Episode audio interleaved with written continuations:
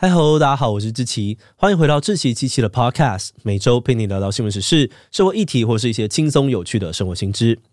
那今天这一集我们要来聊聊的主题是韩国房市。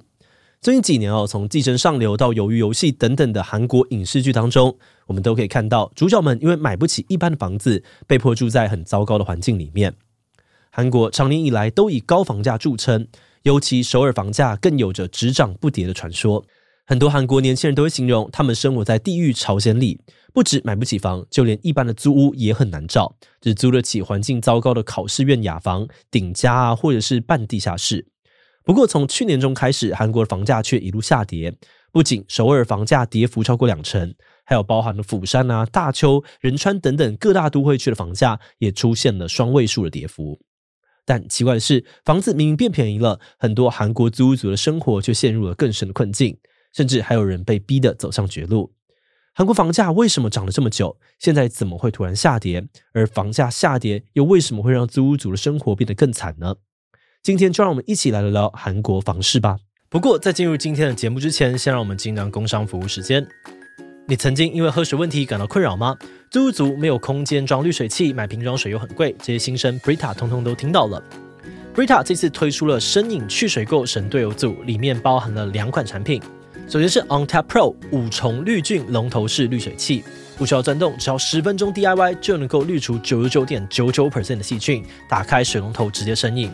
而且还有滤水量的倒数显示，提醒更换滤芯，一天只要11元就能够享受好水质。那如果有水垢的问题，可以搭配 ecoStyle 环保纯净滤水壶，一天不到10元的滤芯铜板价除了让喝水的口感升级，家电的寿命更长久，还能够去除重金属跟氯，多一层保障。更重要的是，这2款产品通过了德国、美国以及台湾检验合格，品质更加的安心。现在还有超早鸟优惠，帮你现省1000元，赶快点击资讯栏连结，让 Brita 带给你全新的喝水体验吧。好的，那今天的工商服务时间就到这边，我们就开始进入节目的正题吧。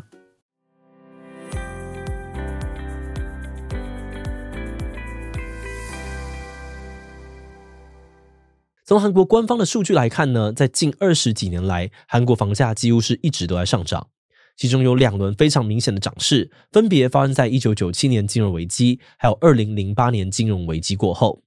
有分析认为这一来是因为呢，在那2次金融危机发生时，房屋供给量因为市场低迷而减少，韩国政府为了刺激经济，推出了对房产市场比较宽松的政策。二来则是因为韩国人普遍把房地产当作是累积资产的主要手段，所以后来经济复苏的时候，房价也就往上涨了。那针对这个状况2017年上任的韩国前总统文在寅就打出了居住正义口号，说要让年轻人也买得起房，并且在任内推出了20多项打房政策，比如针对囤房的人提高房屋持有税，针对炒房过热区提高这个综合房产税，还有房产转让税等等。但可惜的是，这一连串的打房措施不仅没有起到效果，韩国的房价还越涨越凶。从2017到2021年，韩国的房价涨幅就高达了 20%。 尤其是在拥有韩国约半数人口的大首尔地区，公寓的中位数价格更是从2017年的 6.9 亿韩元，以当时的汇率换算，大约是1900万台币，涨到了2021年的 9.8 亿韩元，也就是台币2400多万。那说到韩国房价为什么会狂涨，要解释这个状况，我们就要先来认识韩国特有的全租房。所谓的全租房呢，是韩国一种特殊的租屋制度，房客在租屋的时候呢，只需要借给房东一笔押金，金额通常落在房价的5%到8%之间，然后就可以搬进去住。全租房合约呢，一般为期2年，期间内除了水费啊、电费之类费用需要自己缴之外，房客不需要再付给房东任何的租金，而且合约到期不续约的话呢，房东就要把原本的押金全部还给房客。这就有点类似当铺的概念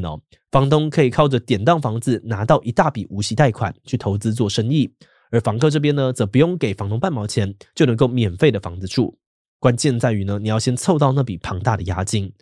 那韩国有不少的银行就有提供全租客房客专门的贷款专案，利息呢通常也比月租房的房租便宜很多，因此韩国的全租房相当普遍，也很受到年轻人欢迎。2021年的报道指出，韩国的住宅自有率呢只有 56%， 租屋的人很多，其中呢又有60%左右的人都是租全租房。但话说回来，全租房这种租屋制度跟韩国房价走势又有什么关系呢？要说全租房是怎么样带起韩国炒房风气的，我们就要先提到一个很关键的因素——低利率。从2008年金融危机之后，韩国的基础利率就从 4% 开始逐步调降，而文在寅总统任内则长期维持在 1.5% 左右，而在这个疫情爆发之后更是降到了 0.5% 左右。那当房价长期处于涨势，利率又越降越低的时候，投资房地产理论上面就变成一笔稳赚不赔的生意。所以最近几年呢，很多韩国人都利用全租房制度不断的买房投资。举例来说，如果有一个人把一间价值100万的房子全租出去，然后收到了80万的押金，那假设房贷头期款呢是房价的 20%， 他就可以再拿这笔押金再买4间100万的房子。那如果他再把这4间房子全租出去，就能够再买16间房子，以此类推。那在这样子的模式运作之下，韩国就出现了很多拥有上百甚至上千套房的大房东。根据路透社报道，2018到2022年之间，韩国最活跃的前30位买家合计就买了将近8000套的房产。那在这个疯狂收购房产的过程当中，房价自然也会被越炒越高。同时，真正有买房需求的人也会因为房价只涨不跌的预期心理而恐慌买房、举债购屋，不仅呢让韩国的家庭负债增加，更进一步的推高了房价。换句话说，全租房几乎成为了一种无上限的杠杆工具，让投资客可以在房市好的时候把他们的收益放大无数倍，但是相对的，房市景气一坏，亏损也会以同样的幅度暴增。那说到韩国房市暴跌的关键，就要从俄乌战争开始说起。自从战争开打之后呢，美国联准会多次的升息，导致韩元对美元大幅贬值，韩国社会也面临着严重的通货膨胀。去年6月，韩国的消费者物价指数年增率呢就高达 6%， 不仅比台湾的 3.49%、 日本的 2.4% 都高出了不少，也创下了韩国24年来的新高纪录。因此后来韩国央行决定跟进升息，基准利率呢就从2021年的 0.5% 一路涨到了 3.5%。那由于韩国有超过80%的房贷是浮动利率，所以房贷利率呢也就跟着节节高升。根据韩国前五大银行在今年2月发布的数据，他们的平均房贷利率区间呢就升了大约 5-8%， 而之前用全租房制度爆买一堆房的房东，房贷支出当然也一口气暴增了不少。此外，利率的增加呢也重挫了买房风气，导致韩国的房价全面下跌。根据路透社报道，从去年中到今年中，韩国全国的房价指数就跌了超过 8%， 而这也是自官方发布数据以来最大的跌幅。那房价下跌也让很多的房客在租约到期之后决定不续约，想要赶快的拿回押金。但是房客退租之后呢，新租出去的全租房押金呢又会跟着房价一起缩水，房东就必须要自己贴钱补齐，导致他们的现金水位不断的下降。到了后来房东为了要凑出还给房客的押金，只好低价的抛售房产换取现金，又让房价进一步的下跌。不过也有些房东发现自己还不出钱，干脆破产倒闭，甚至也有人直接违约跑路。而这种时候，房客反而是受冲击最大的受害者。所以房客以前因为韩国的房价高买不起房，只能够勉强租个破房子住，很多年轻人放弃结婚生子，连恋爱都不谈了，对未来感到很绝望。那现在虽然房价跌了，但他们依然买不起房，甚至还因为全租房的房客身份遭遇到了重大困境。毕竟对于这些全租房的房客来说，这种制度最大的风险就是一旦房东破产、入狱或者死亡，押金很可能就拿不回来了。而在这一次房价下跌之后，就真的有很多的房东申请破产或是直接卷款潜逃。报道指出，光是今年上半年，韩国全租房房客控告房东不还押金的诉讼案就有将近2万起，跟去年一整年相比增加了 60%。 而且有些人租的房子还因为房东破产遭到法拍，现在连住的地方都没有。更惨的是，很多人当初是跟银行贷款来付押金的，所以他们还是要继续的还贷款。那在庞大的债务压力之下，也有人被逼到走投无路。根据韩国媒体报道，光是今年韩国至少就有5名遭受损失的全租房房客寻短身亡。那面对这一次的房市危机，韩国政府这几个月来也陆续松绑了之前的打房政策，并且推出了临时政策性贷款等等的措施。